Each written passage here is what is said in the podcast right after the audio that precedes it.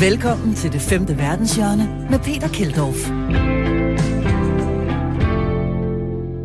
What is it like having the idea that a lot of people have seen my baby penis um, when I was a baby? Well, I'm not really a baby anymore, so it's uh, I have to like think it's not me or something, but I, Ja, her hører du altså den såkaldte Nirvana Baby, manden, der var øh, nøgen på forsiden af bandets ikoniske album, altså dengang han var baby, albumet Nevermind for 30 år siden. Men nu sagsøger manden altså Nirvana for seksuel udnyttelse, fordi han mener, at de har forbrudt sig mod loven om børnepornografi. Hør fra Nirvana Babyen i den anden halvdel af denne udgave af det femte verdenshjørne, som jo nu er tilbage i Danmark, efter vi har sendt øh, de to sidste programmer fra Mexico. Vi skal også forbi den såkaldte Dødspatrulje, en svensk øh, bandegruppering, der nu rykker ind i Danmark. Det er lige om lidt, og så er der altså også et nyt navn til Pfizer-vaccinen. Pfizer vaccine for COVID will be marketed under a new name. It will be called Comirnaty. Comirnaty is the new name that will be marketed uh, for the Pfizer COVID vaccine. Vi skal også forbi et homoseksuelt tv-show i Hongkong, der nu vækker stor vrede, blandt andet hos kineserne. Talibans magtovertagelse tror nu Afghanistans nationalsport, som på engelsk bare hedder for goat grabbing. Og vi skal også forbi konflikten i det sydkinesiske hav, hvor Kina gør krav på store vandområder. Leave immediately and keep far off.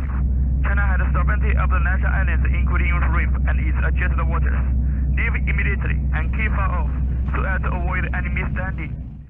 Det er i anden halvdel af programmet, hvor du kan høre det, historien om øh, Filippinerne, som nu tager utraditionelle metoder i brug for at skræmme kinesernes skibe væk. Det og meget andet får du her i det femte verdenshjørne, hvor øh, vores mission jo er at give dig lidt, nogle lidt anderledes udlandshistorier, end dem du normalt får serveret derude. Mit navn er som hver evig eneste uge Peter Keldorf. Velkommen til programmet.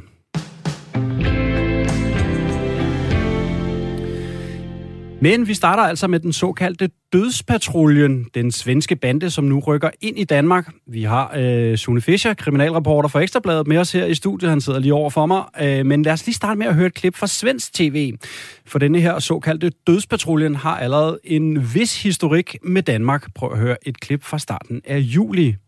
Det blev alltså historiskt hårda domar här i Köpenhamn mot de fem från Dödspatrullen som döms för dubbelmord och mordförsök.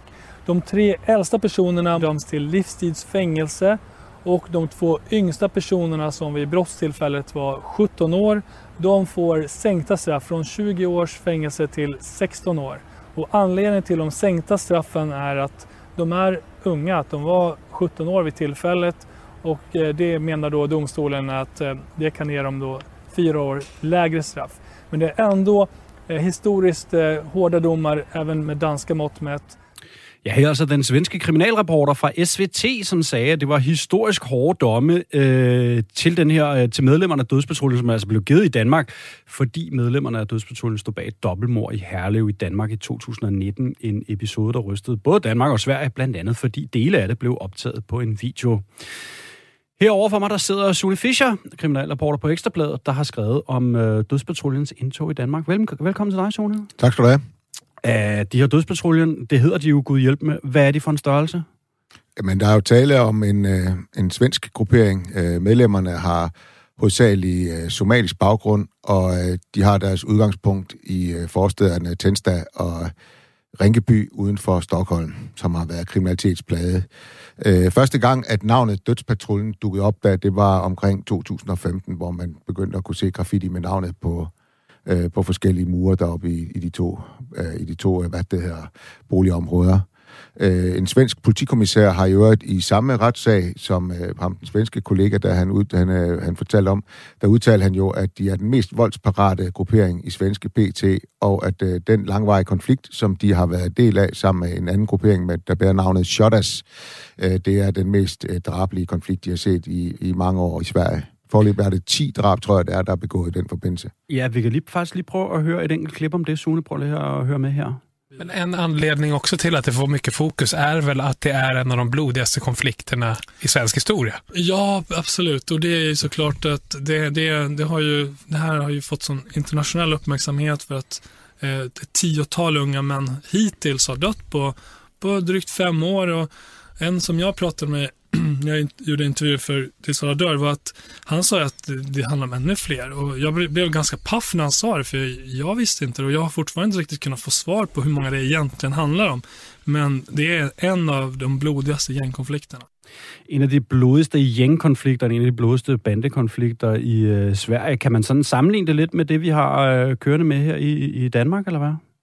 Ja, det kan man jo til dels godt, altså hvor det er, at man skal være virkelig godt inde i stoffet for at forstå, hvad fanden det egentlig er, det drejer sig om. Undskyld, øh, hvad det egentlig er, det drejer sig om. Og øh, fordi at det ret ofte kun er grupperingerne selv, og dem, der er del af grupperingen, der, der, der selv er helt inde i, hvorfor at de egentlig ligger i konflikt med hinanden. Det er jo ikke øh, det samme som tidligere, hvor man måske havde to rockergrupperinger, der, der var i konflikt. Men den omtalte konflikt, det var jo også den, der strakte sig helt til Danmark i Herlev, der i fjor, der, da de her to mennesker blev skudt ud i Sennepshaven der om eftermiddagen. Meget ned med en Kalashnikov, blandt andet Kalashnikov-gevær, ikke? Ja, vi kan lige prøve at høre et andet klip med netop dem, som du nævnte tidligere, dem, der hedder Shotas, og som det tidligere klip, øh, hvad det hedder, som vi viste, øh, som de sagde omkring den her øh, gængkonflikt, bandekonflikten også handlede om. Prøv at høre med her. Det handlar ju om Shottaz och dödspatrullen framför allt. Och när fick du upp ögonen för den här konflikten? Jag tror det var så här, december 2016 när det hade skett ett dubbelmord i Rinkeby på, ett, på en restaurang. Inför flera gäster som var inne där och det skulle snart stänga så kom det in maskerade personer och började skjuta med flera vapen mot eh, personer där och två bröder sköts ihjäl. Ja, altså det var sådan et, et klip fra Sveriges Radio, tror jeg, som handlede om den her konflikt mellem øh, Shotters og Dødspatruljen, som nu altså, øh, du har skrevet partikler, øh, Sune, om det. Nu er altså på vej ind i Danmark. Hvordan, hvordan ser man det? Jo, altså det sker jo selvfølgelig altid nogle, øh, nogle krusninger på, øh, i miljøet, når der kommer nogle nye, der melder sig. Men man må jo sige, det er jo ikke, som udgangspunkt, at det er jo ikke svenskere, der flytter til Danmark og bosætter sig. I og med, at vi har at gøre med somaliske netværk, ikke, så er det jo familie, folk, som er i familie med folk i, i Sverige. Der, altså, den somaliske diaspora ud over Europa, der, den er jo tæt forbundet i forhold til forskellige klanstrukturer, der, som stammer tilbage fra Somalia. Ikke? Og øh, det er jo nok også det, vi ser. Det er jo, det er jo nok også øh, en, en særlig overvægt af somalier i øh, dødspatruljen i Danmark. Og jeg ved, ikke, jeg, jeg, jeg, jeg ved ikke præcis, hvor mange der er, men jeg skyder på, at der er en håndfuld, to, tre håndfulde til stede af dem. Og de har jo sådan set allerede markeret sig, de danske dødspatruljefolk her 10. august, hvor de blev, der var en 3-4 af dem, der, der blev anholdt og varetægtsfængslet nede i Københavns dommervagt, fordi at de dagen forinden havde overfaldet en mand ude i, på Yder Nørrebro og frarøvet ham 42 flasker lattergas og øh, 3.000 kroner. Men er det noget med, at øh, kan det passe, jeg har læst mig frem til nogle af jeres artikler, at de har markeret sig sådan ved nogle, nogle hættetrøjer og sådan nogle, sådan nogle, øh, sådan nogle øh, altså hvor man tydeligt kan se, at der står deres navne på? Ja, ja, altså der er jo det der DP øh, KBH, tror jeg det var, der stod på dem, ikke? og så DP Stockholm stod der på dem, ikke? Og øh, de har jo så øh, erklæret et broderskab sammen med den nu forbudte LTF-bande også i København. Så det vil sige, at nu øh, laver de et eller andet samarbejde med, hvad, hvad der er Danmarks største bande. Øh, ved vi, hvad, de, hvad, vil, hvad vil de samarbejde om? Er kriminalitet må man gå ud fra, eller hvad? Ja, man må gå ud fra, at det handler om kriminalitet, men altså, alting i bandemiljøet er jo en skrøbelig størrelse, ikke? og det kan godt være, at de i dag står og siger, at vi sværger hinanden evigt troskab, men i morgen, så kan der ske et eller andet, som gør, at de så i overmorgen lige pludselig er dødsfjender. Og, så, og sådan er det, og det er jo set mange gange før, at at bandemiljøet er en uregerlig størrelse på den måde.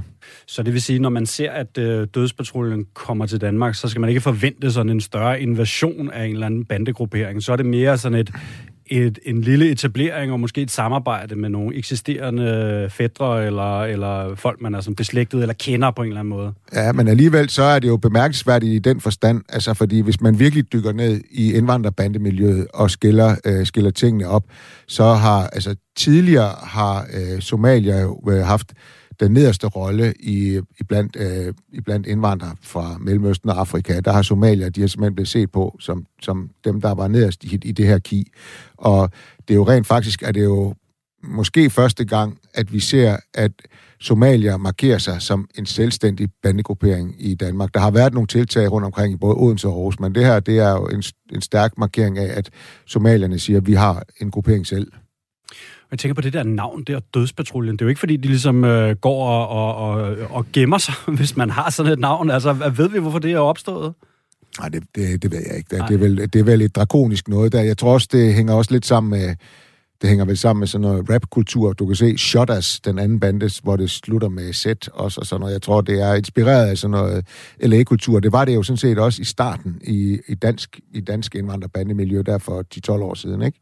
Ja, der er også noget med, at både Shotters og øh, Dødspatruljen der, de har sådan nogle rappere tilknyttet, hvor de øh, laver nogle sange om det og sådan noget, tror jeg, jeg har læst mig frem til på svenske medier. Ja, altså det er jo ligesom i, nu sagde du Mexico, hvor man også kan hyre nogle musikere til at hylde sig. Og det er jo, vi har jo faktisk også set øh, begyndelsen til det, at der er jo, altså i de kriminelle miljøer i Danmark, er øh, rapper, der ligesom hylder den gruppering, de ligesom øh, selv står til, eller hylder kriminalitet og gadeliv, det er jo nyt, men at man ligesom, eller ikke noget nyt, men at man ligesom hylder specifikke grupperinger er jo, er jo sådan set, okay, nu markerer vi os også med musik, og det har vi jo set, at de der Shotters og Dødspatruljen gør i USA, eller i, undskyld, i Stockholm, og det er jo helt klart et, øh, altså noget, som de har tillært sig fra, altså fra Amerika.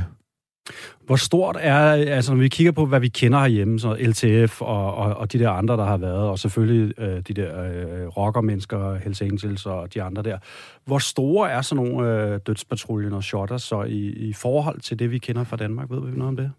Altså, for, tingene foregår jo på en helt anden måde i Sverige. Deres... Øh, deres, øh, deres indvandrertunge bydele er jo meget større og langt mere komplekse, end vi er i Danmark, og, og fordelingen af menneskerne ser jo også ud på en anden måde, og Øh, man kan også se, at faktisk, at de straffe, de får, er jo langt, altså selvom at Sverige er langt øh, højst med skuddrab og så videre i Europa, der så har de jo en, en ret, øh, en lovgivning, som i forhold til Danmark øh, halter kraftigt bagefter. Altså hvis du er for eksempel under 18 år... Ja, vi straffer år, meget hårdere i Danmark, ikke? Vi straffer meget, meget hårdere ja. i Danmark, og det har vi jo, altså, det har vi jo tillært os efter 10 år med, band, med skiftende bandekonflikter, hvor man siger, okay, det går simpelthen ikke. Altså nu får vi hårdere og hårdere straffe der. Jeg ved ikke, om det hjælper, men det må nogle andre må sige. Men i Sverige, det er også derfor, at øh, Dødspatruljen og Shotterstad, de har ligesom altså, man har spekuleret i, hvis man kan få folk under 18 år til at begå øh, øh, farlig, farlig kriminalitet og drab og så videre, så slipper de jo med fem års fængsel. Det, kan du, det vil jo aldrig slippe afsted med i Danmark. Der har vi jo dobbelt op på det hele, og bandekonflikter og bandepakker. Tusind tak for det, Sune Fischer, kriminalreporter på Ekstrabladet, og som også er med i podcasten Bandeland, hvor jeg hører, der måske er noget nyt øh, på vej øh, snart. Måske. Er det rigtigt? Måske. Måske noget nyt på vej, men øh, i hvert fald kan man gå ind og høre de gamle episoder, hvor man blandt andet kan høre om den her LTF-bande, hvor øh, dødspatruljen, den svenske, nu altså har svoret broderskab til. Tak for, at du var med, Sune. Selv tak.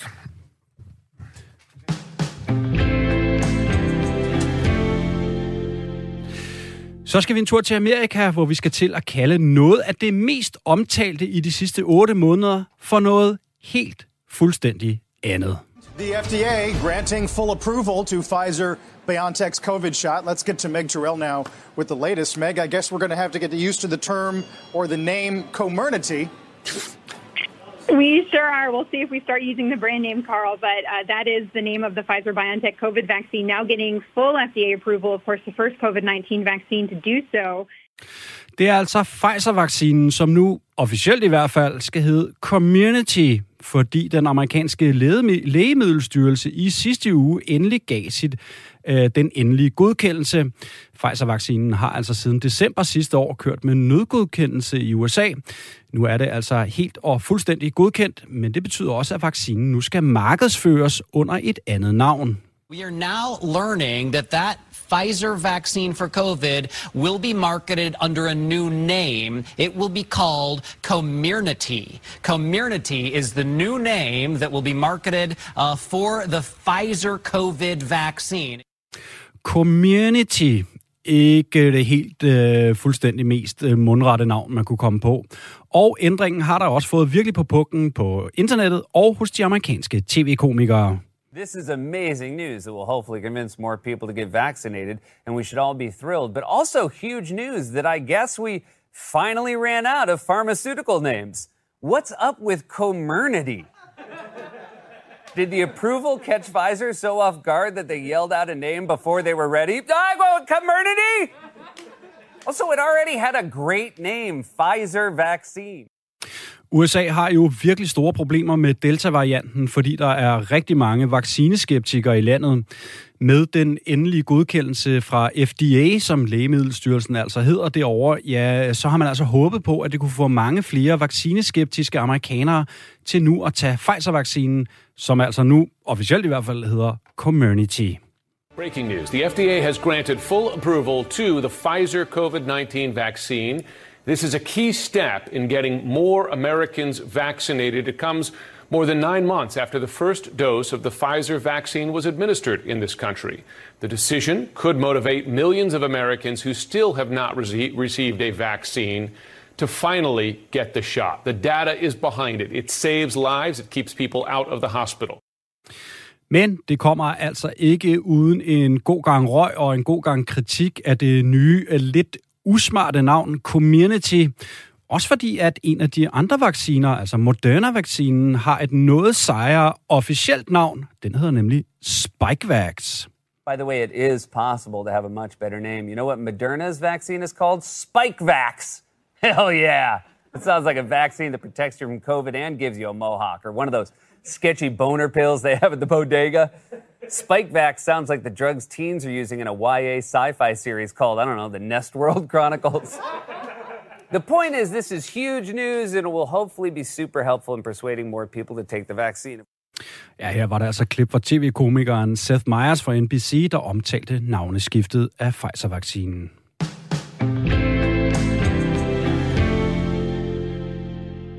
Her i programmet elsker vi jo de vilde og gode og seje historier, som kommer ud af at tage ud i den store verden. Lige meget om det er en charterferie til Gran Canaria, eller om det er et syv måneders øh, ayahuasca-retreat i Perus jungle, jamen så kommer der altid nogle gode historier ud af at tage ud, som man så kan fortælle, når man kommer der hjem, øh, hjem til vennerne eller familien. Og det hylder vi jo hver eneste uge med vores faste element, postkortet, fortællingen fra den store verden. Hver uge får vi altså tilsendt et øh, sådan form for lydpostkort fra den store verden. I denne uge har vi, øh, ligesom vi i øvrigt gjorde sidste uge med TV2's korrespondent Simidjan, valgt at genbruge et postkort, vi har fået fra sidste sæson, på grund af de voldsomme begivenheder i Afghanistan. Og denne gang, så er det altså endnu en TV2-korrespondent, det er Rasmus Tandholt, der fortæller en historie fra en tur til Afghanistan sammen med de danske soldater. Ja, det femte verdenshjørne. En gang for 14 år siden, der fik jeg fornemmelsen af, at det, de danske soldater, de rendte rundt og lavede med i Afghanistan, det var voldsomt for dem. Meget mere voldsomt, end vi havde hørt om i medierne. Måske faktisk den voldsomste opgave, danske soldater havde været på. Øh, måske helt tilbage siden 1864. Der var masser af sårede. Der var også ofte rapporter om soldater, der døde. Og jeg satte mig for, at jeg vil ned og finde ud af, hvad er det egentlig, de danske soldater står i. Og jeg vil ikke bare ned på et pressekontor. Jeg vil helt med ud til frontlinjen. Jeg vil så langt ud, som ingen andre danske journalister nogensinde havde været, i hvert fald i nyere tid. Forsvaret, de tykkede på det. De havde jo også en interesse i at vise den danske befolkning, det her, som de er blevet ned i, det er altså meget, meget voldsomt. Det endte med, at de sagde, Rasmus, du må godt komme med. Der er en betingelse. Du er nødt til at lære at bruge et våben, fordi vi kan ikke have dig med ved frontlinjen, og så er du bare en klods om benet. Det sagde jeg selvfølgelig pænt nej tak til, i og med, at jeg er journalist, og det er ikke ligesom noget at skyde øh, fem talibanere for en god historie. Sådan fungerer det ikke. Øh, så øh, selvfølgelig kan jeg som journalist ikke rende rundt med våben. De accepterede og sagde, at jeg i hvert fald skulle i træning sammen med de danske soldater. Så i det mindste. Øhm, og det var jeg nede i Afghanistan. Og øhm, en morgen, der skulle vi så på operation. Helt ud til frontlinjen skulle vi med, mig og min fotograf, Anders Bak. Det var tidligt, tidligt om morgenen, før solen stod op. Vi gik afsted ud i det, der hed Garaskdalen. Der skulle vi ud og markere frontlinjen over for Taliban.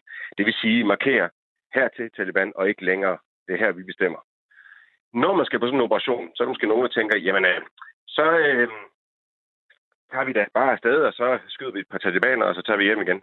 Men sådan fungerer det ikke, øh, når at man som et civiliseret land er i krig. Først skal du sende en ansøgning til NATO's hovedkvarter i Kabul og sige, nu skal I høre, vi vil gerne på den her operation, vi vil gerne ud og markere over for Taliban, hvor grænsen den ligesom går. Hvilket mandat må vi gerne få? Det mandat, vi ønsker, det er, at vi vil gerne have lov til at skyde på talibanerne. Så tænker NATO lidt over det, sender et svar tilbage og skriver, det kan jeg ikke få lov til. I må godt skyde på talibanerne, hvis de skyder først. Men ellers, så må I gå ud og markere, hvor grænsen går, uden at åbne ild. Okay, det skal de danske soldater selvfølgelig forholde sig til. Vi går ud her tidligt om morgenen. inden solen står op, vi kommer ud til den her lille landsby, hvor der bor nogle talibanere, altså på selve frontlinjen. Med sig har de danske soldater en tolk, en afghansk tolk. Han har en højtaler på ryggen. De danske soldater, de må ikke skyde først. Han går i gang med at skrige ind i mikrofonen til de her talibaner, som vi kan se, så tæller de på. De er 50 meter væk. Vi kan se, de går rundt, og de er lige vågne. Så går han i gang med at skrige til dem, at de er nogle fucking homoseksuelle narrøver og alt muligt, han kan finde på. Og de bliver selvfølgelig forbløffet, forskrækket, og så rasende, rasende over, at den her øh, højtaler, den sprutter de her ord ud mod dem. Og øh, de bliver så rasende, at de åbner helt mod danskerne. Og så kan danskerne jo skyde mod afghanerne. Det var hele pointen. Man tager simpelthen en mand med ud, provokerer dem så meget, at de ender med at skyde mod danskerne. For så har danskerne jo fået mandat af NATO til at besvare ilden, og dermed opnår danskerne, hvad de gerne vil, nemlig at komme i ildkamp med Taliban. Vi bliver omringet af talibanerne desværre. Jeg ligger der og tænker, godt, jeg vil gerne ned til frontlinjen og tage et par billeder, og jeg har faktisk, hvad jeg skal bruge, og nu vil jeg faktisk godt hjem til min mor. Fordi det her, det synes jeg ikke er særlig sjovt. Og øh, vi kan ikke komme ud af det her. Så øh, danskerne er nødt til at tilkalde forstærkning. Det er lidt ligesom at ringe efter en pizza. De ringer til amerikanerne og siger, vi vil gerne have en øh, bombe. Vi vil gerne have den på det og det koordinat. Vi får at vide, når at den bombe den forhåbentlig rammer, så det er meget vigtigt at åbne munden så højt vi overhovedet kan. Fordi sikkerhedsafstanden til sådan 2.000 ton bombe, den er normalt 300 meter, men vi ligger kun 140 meter fra der, hvor den skal ramme. Så hvis du ikke åbner munden, så springer din trommehænder. Og jeg kan huske, at flyet kom. Vi er under angreb. Vi er omringet. Det er den eneste chance for at komme ud af det her. Og jeg kan høre, at den bliver kastet fra 10 km højde. Jeg kan høre, at den visler i luften. Og jeg tænker bare, herre Gud, hvis du findes, kan du ikke ramme præcist, meget præcist. Helst ikke rammer os. Den rammer talibanerne. De bliver udslettet på stedet. Danskerne jubler, som om der var blevet scoret et mål i en fodboldkamp. Jeg jubler ikke. Jeg er journalist, der skal være objektiv, men jeg knytter næven og tænker, det var dem eller os. Det blev dem. Jeg laver min reportage, sender den hjem til TV2. Overskrifter i visen dagen efter er ikke danske soldater i farlig med Taliban, men derimod skandale. Danske soldater jubler over døde talibanere. Jeg gik op for mig, hvorfor det er, at jeg som journalist rejser ud. Hvorfor jeg rejser ud for at formidle, hvad der foregår. Fordi at os, der sidder derhjemme indimellem, kan have meget, meget svært ved at forstå ting, der foregår langt, langt væk. Og der er det vigtigt, at vi som journalister tager ud, sætter os ind i, hvad der foregår, og sætter os i de menneskers sted, som står i de situationer. Og jeg kunne sagtens forstå, at de danske soldater jublede. Selvfølgelig gjorde de det. De blev ikke slået ihjel. Det gjorde deres fjende, som de er sendt ned for at slå ihjel af den danske befolkning, af de danske politikere. Men når man sidder hjemme ved kaffebordet i Danmark og kigger på det, kan det se voldsomt ud. Og jeg ser det som den fineste opgave at formidle det, så danskerne får virkeligheden lige ind i stuen, så de får det bedst tænkelige grundlag til at vurdere, hvilken holdning de skal have til krigen, og hvilken holdning de skal have til danske soldater i fremtiden. Så en skræmmende oplevelse for mig, en voldsom oplevelse, hvor jeg var i soldaternes sted i to timer, var der i seks måneder hver dag, og situationen stort set noget lignende det her, jeg oplevede. Og dermed må jeg også bare sige kæmpe respekt for de unge drenge, som tog derned 20 år, 21 år gamle. Det kan godt være, at de var uenige i missionens formål. Det kan også være, at de ikke var. Men de arbejdede for os, for danskerne, som har sendt dem derned. Og man kan lide missionen eller ej, så er det dem, der sætter livet på spil. Og det må jeg sige, det har jeg stor respekt for.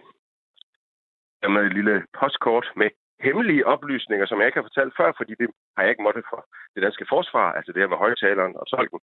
Men øh, det kan jeg godt gøre nu, for nu er det så mange år siden, så det går nok. Tak for det.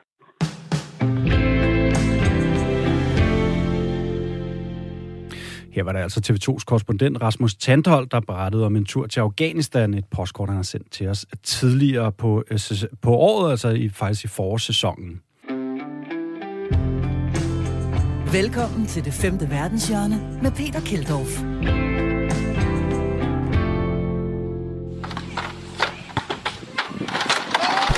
Oh, shit! That boy got knocked the fuck out.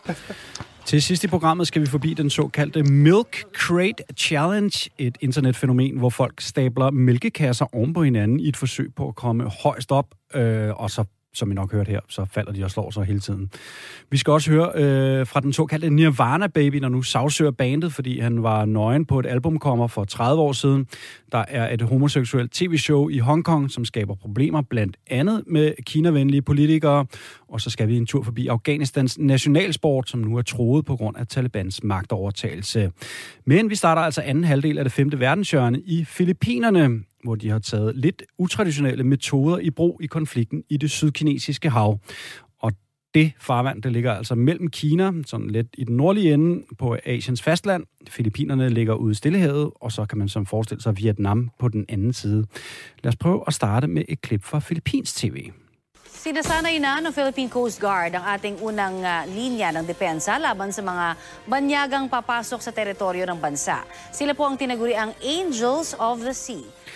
Ja, mahalagang det øh, forstod I jo nok ikke så meget af derude, men måske kunne I høre Philippines Coast Guard og Angels of the Sea. Og det, som nyhedsindslaget handlede om, øh, det er, at Filippinerne nu har uddannet et helt hold af kun kvindelige radiooperatører, som de kalder for Angels of the Sea, som skal råbe med sådan en form for megafon, tror jeg nok, ud til fjendtlige kinesiske skibe, som Filippinerne mener befinder sig på deres område i det stærkt omdiskuterede område i det sydkinesiske hav. Lad os lige prøve at høre et engelsk nyhedsklip om det. The Philippines, in a bid to ease tensions in the South China Sea, is set to deploy a unit of female coast guards. The Philippines Coast Guard recently formed the Angels of the Sea, a team of 81 female radio operators. Authorities believe trespassing ships from China in Philippines waters will more likely listen to female voices expressing the authority of wives or mothers. De filippinske myndigheder mener altså, at kvindelige stemmer har større succes, når de fra kystvagtskibene skal råbe over til kinesiske skibe, at de skal smutte hjem og ud af Filippins farvand. Flere internationale medier, heriblandt øh, The Economist, har rapporteret om Filippinernes sats på kvindelige radiooperatører. The Economist mener at vide, at det skyldes flere episoder, hvor kvindelige radiooperatører har haft stor succes med at få kinesiske skibe undskyld, til at vende om. Tidsskriftet citerer en chef i den filippinske flåde for at sige, at årsagen er, at kvinders stemmer er mere behagelige at høre på, og at ingen hæver stemme i konfrontationerne mellem de kinesiske og filippinske skibe, når det altså er kvinder, der fører ordet. Filippinerne er øh, stærkt allieret med USA, men det er altså ikke kun amerikanerne, der har interesser derude. Prøv at høre øh, med i et klip her fra Deutsche Welle, der blev lagt ud øh, sidste uge. America is not alone on this. The European Union is developing a new strategy for the region. Right now, France is the only European country with significant naval forces in Asia, but things are starting to change. Germany is sending its first warship over in almost 20 years. One of the main reasons has to do with trade. About 40% of global trade goes through the Straits of Malacca, and about a fifth to a third of trade travels through the South China Sea. Ja, et tysk krigsskib på vej mod det sydkinesiske hav. Der sker meget derude, og der er også øh, mange ting øh, for jer lytter at holde styr på i den her historie. Gudskelov har vi rutinerede kræfter med på en linje til at hjælpe os, øh, fordi nu har vi med os lektor Camilla Nørup Sørensen fra Forsvarsakademiet, ekspert i forholdene i det sydkinesiske hav. Velkommen til programmet, Camilla. Tak skal du have. Til at starte med, tror jeg lige, du skal hjælpe os alle sammen med the basics. Hvad er det, den her konflikt går ud på øh, ude i det sydkinesiske hav? Jamen, det er et stort øh, omstridt havområde, som er rig på ressourcer, fisk og energiressourcer og eventuelle strategiske mineraler øh, nede i havbunden. Øh, og så er det, som, som jeres indslag her inde på, så er det øh, her igennem, at nogle af, af verdens vigtigste øh, og mest befærdede handelsruter øh, går igennem. Og de er omstridte, fordi at Kina med henvisning til øh, kinesisk historisk tilstedeværelse på nogle af, af øerne og de klipper og rev og sådan noget, der er, der gør Kina krav på cirka 80 procent øh, af det sydkinesiske hav, og det gør så, at Kinas krav ligesom går ind over havområder, som de andre omkringliggende lande, Vietnam, Filippinerne og Malaysia, de ser som deres territorial farvand, og særligt deres særlige sådan, økonomiske øh, maritime zoner, som, som de gør krav på og henviser til den internationale havretskonvention. Ikke? Øh, så, så, øh, så det er ligesom øh, the basics af, af konflikten, ikke? men så kan man sige, at konflikten er også blev i stigende grad blev en arena for, for USA-Kina, sådan stormagtskonfrontationen. Øh, ikke? Altså den amerikanske flåde har været den dominerende flåde i det her farvand og, og, og generelt i Asien siden afslutningen af 2. verdenskrig. Det har kineserne aldrig været glade for, men det har de ikke kunne gøre så meget ved. Men det begynder de at kunne øh, i de her år. Altså den kinesiske flåde giver den amerikanske flåde et, øh, et modspil. Og det er så også det, der gør, at, øh, at, at spændingerne stiger øh, i, øh, i det sydkinesiske hav og i, det, i, det, i Taiwan-strædet, som ligger, ligger tæt op af. Ja, for som jeg nævnte, amerikanerne de er stærkt allieret med Filippinerne, øh, og også på en måde med Taiwan, i hvert fald i forhold til Kina.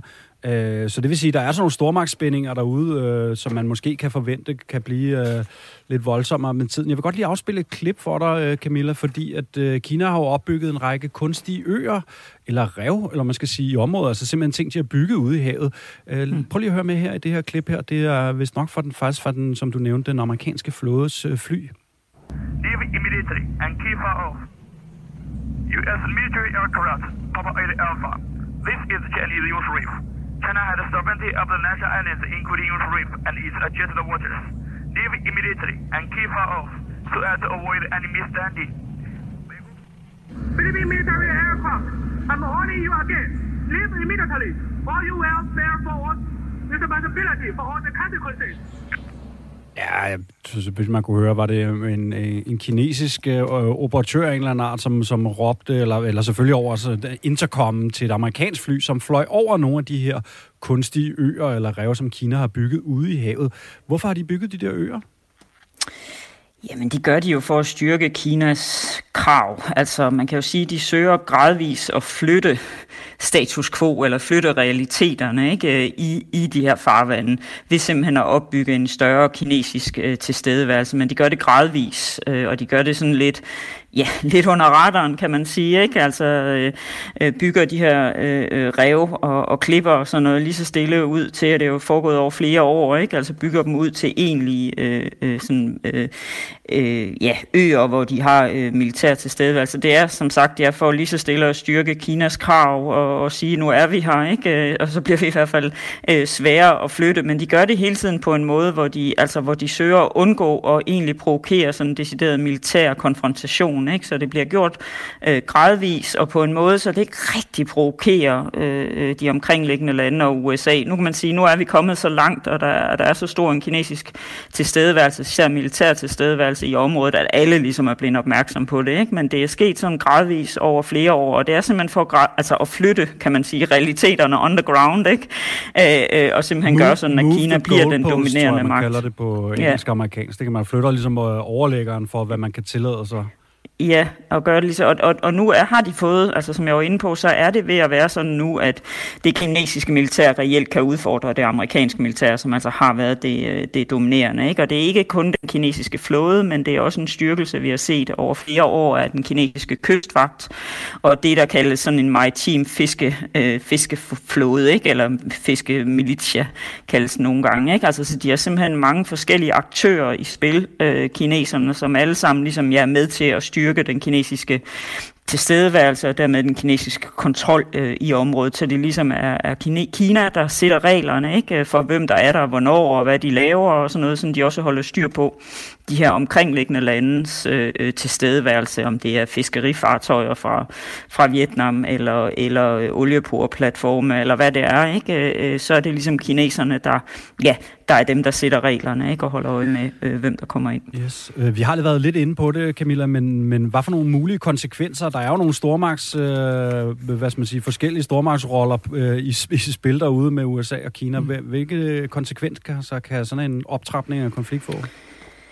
Jamen, der er en, en reel risiko for, at det kan udvikle sig til en militær konfrontation, hvor du vil have Kina og USA øh, på hver deres side, øh, øh, og der er selvfølgelig også de her andre involverede lande, men, men, men altså, det der gør det så, øh, altså, så, så potentielt øh, farligt, kan man sige, for det er jo ikke fordi nogen ønsker en militær kon- konfrontation det her område, slet ikke de mindre øh, regionale stater, men det er, at vi har det her virkelig historisk dårlige forhold mellem USA og Kina. Øh, der er ingen dialog, øh, øh, og, og, øh, og, og der er sådan en, en stigende grad af at, af at se den anden som ens hovedfjende, ikke? altså en stigende grad af strategisk mistillid.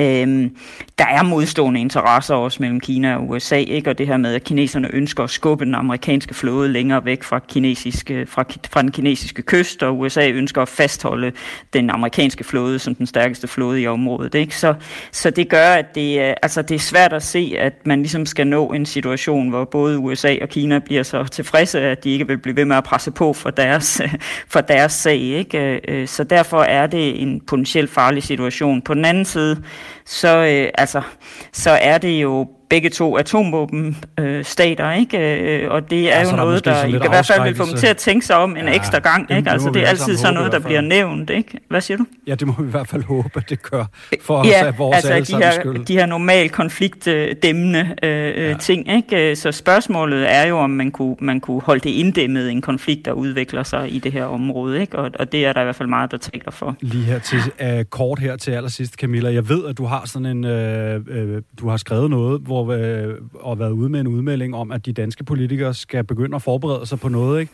Kan du ikke prøve at sætte nogle ord på, hvad det er her, her til sidst? Jamen det er jo, som, øh, som I også øh, øh afspiller her i de der indledende oplæg, ikke? det er jo, at der er jo flere og flere europæiske lande, der er begyndt at sende flådefartøjer derud, og det er det jo fordi, at Asien ligesom bliver øh, hoved, hovedarenaen for stormagtskonfrontation mellem USA øh, og Kina. USA er jo også vores vigtigste allierede, og når USA ligger der strategiske fokus og militær tyngde ude i Asien, så kommer det også til at betyde noget øh, for os. Det kommer både til at betyde det, at, at USA er mindre i Europa, så vi skal gøre mere i Europa selv. Den drejning ser vi allerede også øh, i NATO for eksempel.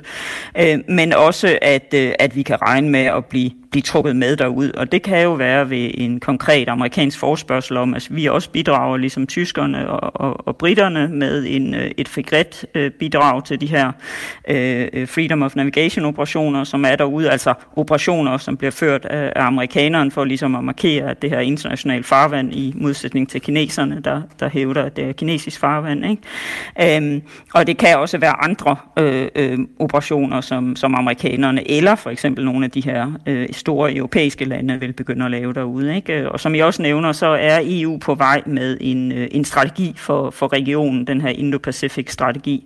Og der vil lægges også op til i den strategi, at der skal være et koordineret europæisk flådebidrag til, til regionen. Øh, så også der øh, må Danmark jo forvente og, øh, og, skal, og skal forholde sig til, hvordan vi vil bidrage. Ikke? Så hvor min sådan primære pointe i meget af det, jeg har skrevet på det seneste, det er jo simpelthen bare, at vi skal begynde at interessere os noget mere for, hvad der sker øh, ude i Asien, også øh, ja, fordi lige pludselig så, øh, så kan Biden ringe, lige, øh, eller hans efterfølger. Lige pludselig kan vi stå med en øh, forspørgsel, ikke? og så vil det være godt, hvis vi har gjort vores forarbejde, øh, og har, ja, har hvad, hvad, som man sådan kan kalde et strategisk beredskab klar, ikke? Og, og derfor kan tage beslutningerne om, hvordan vi vil forholde os til sådan nogle øh, forspørgseler øh, på et mere, ja, på et mere grundigt, øh, kvalificeret øh, øh, grundlag, kan man sige. Tusind tak for det, øh, Camilla Nyrup Sørensen, lektor fra Forsvarsakademiet og ekspert i øh, forholdene ude i det sydkinesiske hav. Tak fordi du var med og gjorde os lidt klogere på det. Det var så lidt.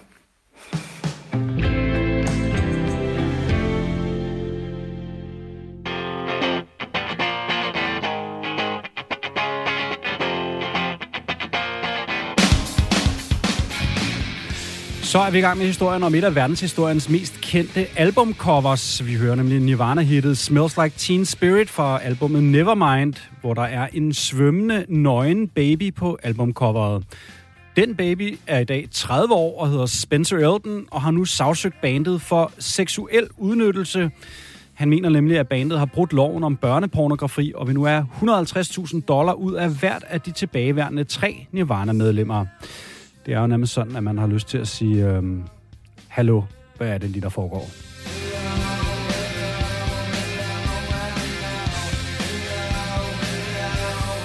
Spencer Elton har ikke udtalt sig efter, at han har offentliggjort sit sagsanlæg mod Nirvana, men han har da jo altså tidligere været ude og snakke om, hvordan det har været at være, øh, hvad skal man sige, Nirvana-babyen. Lad os lige prøve at høre et klip om det.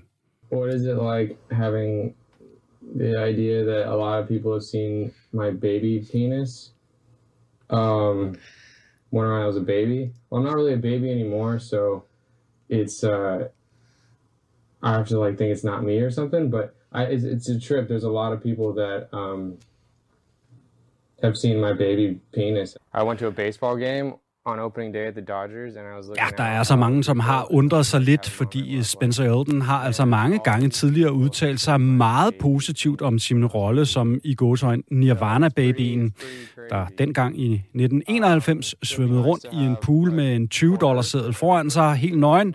Men nu vil han altså have mange flere penge ud af bandet. How has being a Nirvana baby affected your life? Um, how's it affected my life? Um, it's affected my life in like different ways, but being the actual baby, I don't think it's really affected me at all. But it's always opened doors, and just people have always been kind of like first step on a good foot, you know. like I don't know, it's just always kind of like not really. It's always a good thing to have.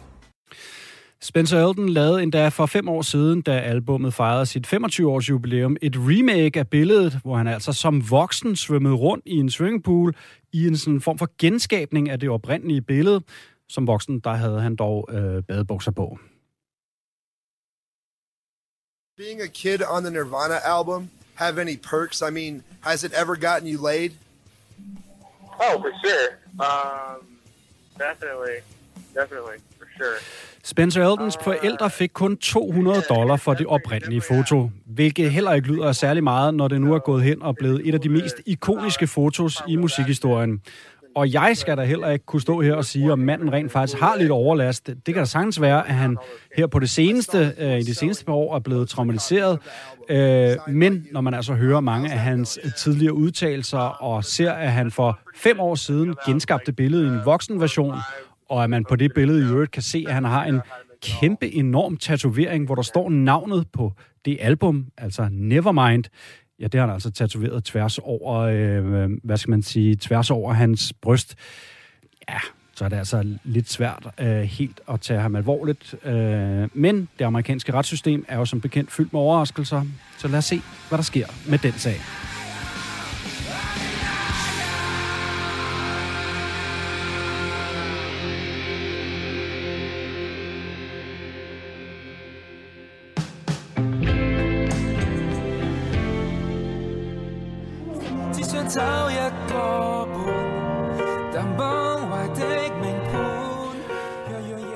Traileren til et stærkt omdiskuteret tv-show i Hongkong, som har skabt debat og konflikt med Kina og Kina-venlige politikere i Hongkong, fordi tv-showet Ocean's Love fokuserer på homoseksuelle mænds kærlighed.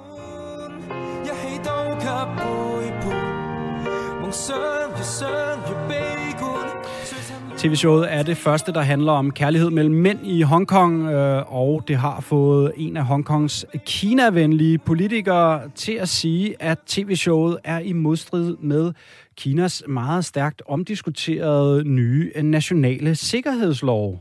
Pro-Beijing lawmaker Junius Ho has slammed the new hit TV series Awesome's Love for featuring same-sex romance, claiming that promoting homosexuality is against China's three-child policy and its national security law. Det var altså parlamentspolitikeren Junius Ho, som gik hårdt efter Ocean's Love, som han mener svarer til sukker overfyldt øh, marijuana, fortæller Hong Kong Free Press. Ho made his comments on Sunday while speaking at Hong Kong's annual book fair. Ho described the show as sugar-coated marijuana, saying it promoted childless families which were against traditional Chinese values of families founded between one man and one woman, according to local media reports. Kinas nationale sikkerhedslov blev indført sidste år efter massive pro-demokratiske protester i Hongkong, hvor øh, mange vil forsøge at bevare de her friheder, de har nyt i mange år. De har nemlig en form for autonomi for Kina, selvom bystaten blev givet tilbage til kineserne for britterne i slutningen af 90'erne. I de sidste par år har kineserne forsøgt at indskrænke den frihed, de altså har i Hongkong, hvilket ledte til massive protester. Og her i sommer, jamen, der fik kineserne blandt andet lukket Hongkongs uafhængige avis, The Daily Apple, og hen over sommeren er en række af de ansatte redaktører, journalister og andre blevet arresteret. TV-showet Ocean's Love er et trekantsdrama, hvor tre mænd forelsker sig og er sammen på kryds og tværs, lyder for, forholdsvis klassisk. Og det ekstremt populære tv-show er altså nu også blevet en varm politisk kartoffel i Hongkong.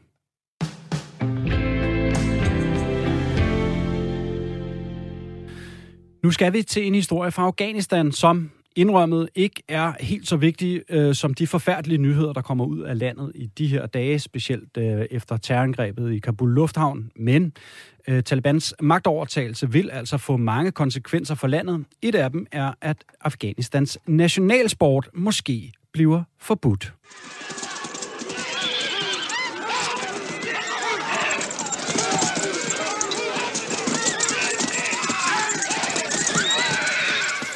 Det du hører her, det er ryttere, der er midt i udførelsen af nationalsporten Bushkashi.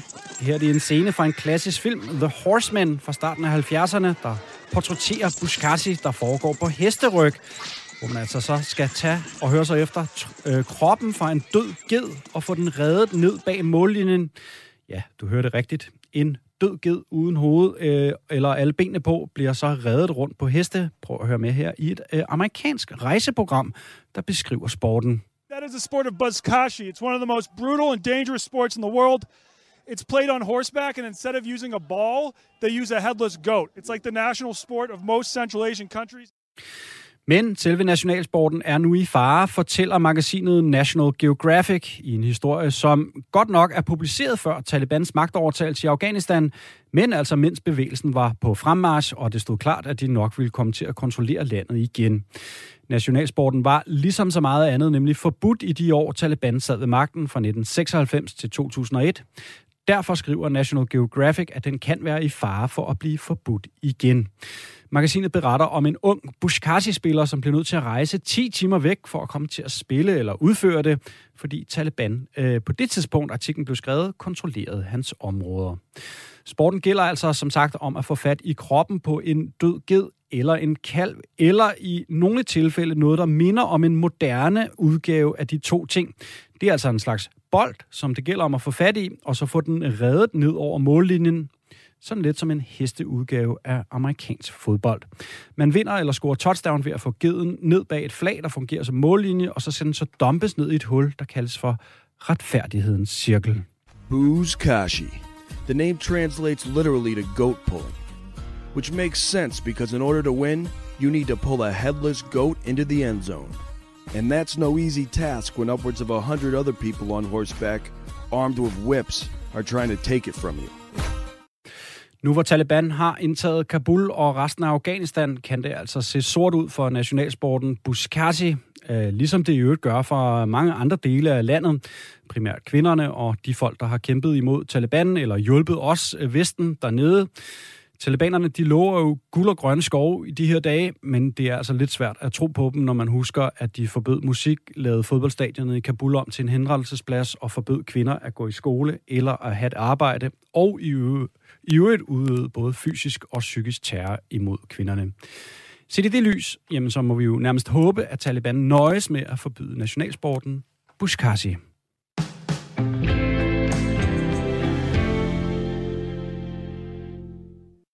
Smoke out these big ass boots. Bird ass nigga. Oh shit! Oh shit! Damn, that boy got knocked the fuck out. Så er vi i gang med et af de mest trendende internetfænomener i den seneste tid. Den såkaldte Milk Crate Challenge. Mælkekasseudfordringen, kan vi kalde det på dansk. Hvor folk stabler mælkekasser op på toppen af hinanden, så man så skal gå opad. Let me see some. Yeah! Man samler altså mælkekasserne som en sådan form for pyramide, så man kan gå op ad den på den ene side, så når man toppen af dem, og så skal man gå ned af dem på den anden side, hvis man altså når så langt. Og det gælder selvfølgelig om at komme øh, højst op, eller stable flest mælkekasser oven på hinanden. Øh, og nogle af dem, jeg har set på YouTube, der er vi altså folk op i en 2-3 meters højde. Og så falder folk jo altså seriøst virkelig tit ned for de øh, vakkenvorne mælkekasser. Ofte til virkelig stor moro for tilskuerne. Oh shit, boy! This nigga is go ho, go ho, go fuck your hoe. Oh my god. Do not try this at home. I'm gonna try to bust my ass right now. Yeah, if you want. If you're scared, you're gonna fall, bro. If you're scared, no, Bush, if you're scared, you're gonna fall. If you're scared, you're gonna fall. Just fall.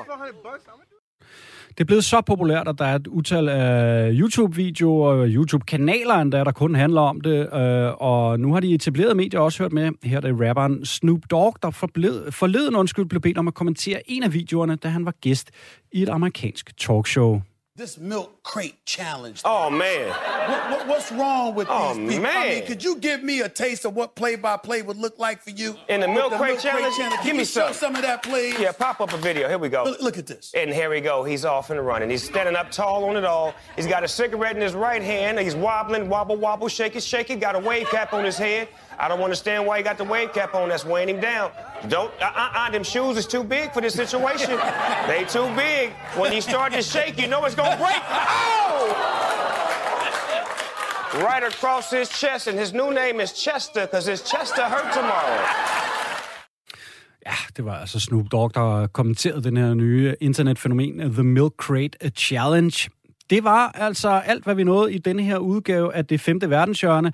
Vi sender jo øh, hver eneste mandag på FM-båndet, øh, og det er klokken 10 mandag formiddag. Og så kan du altså finde os derude på podcast.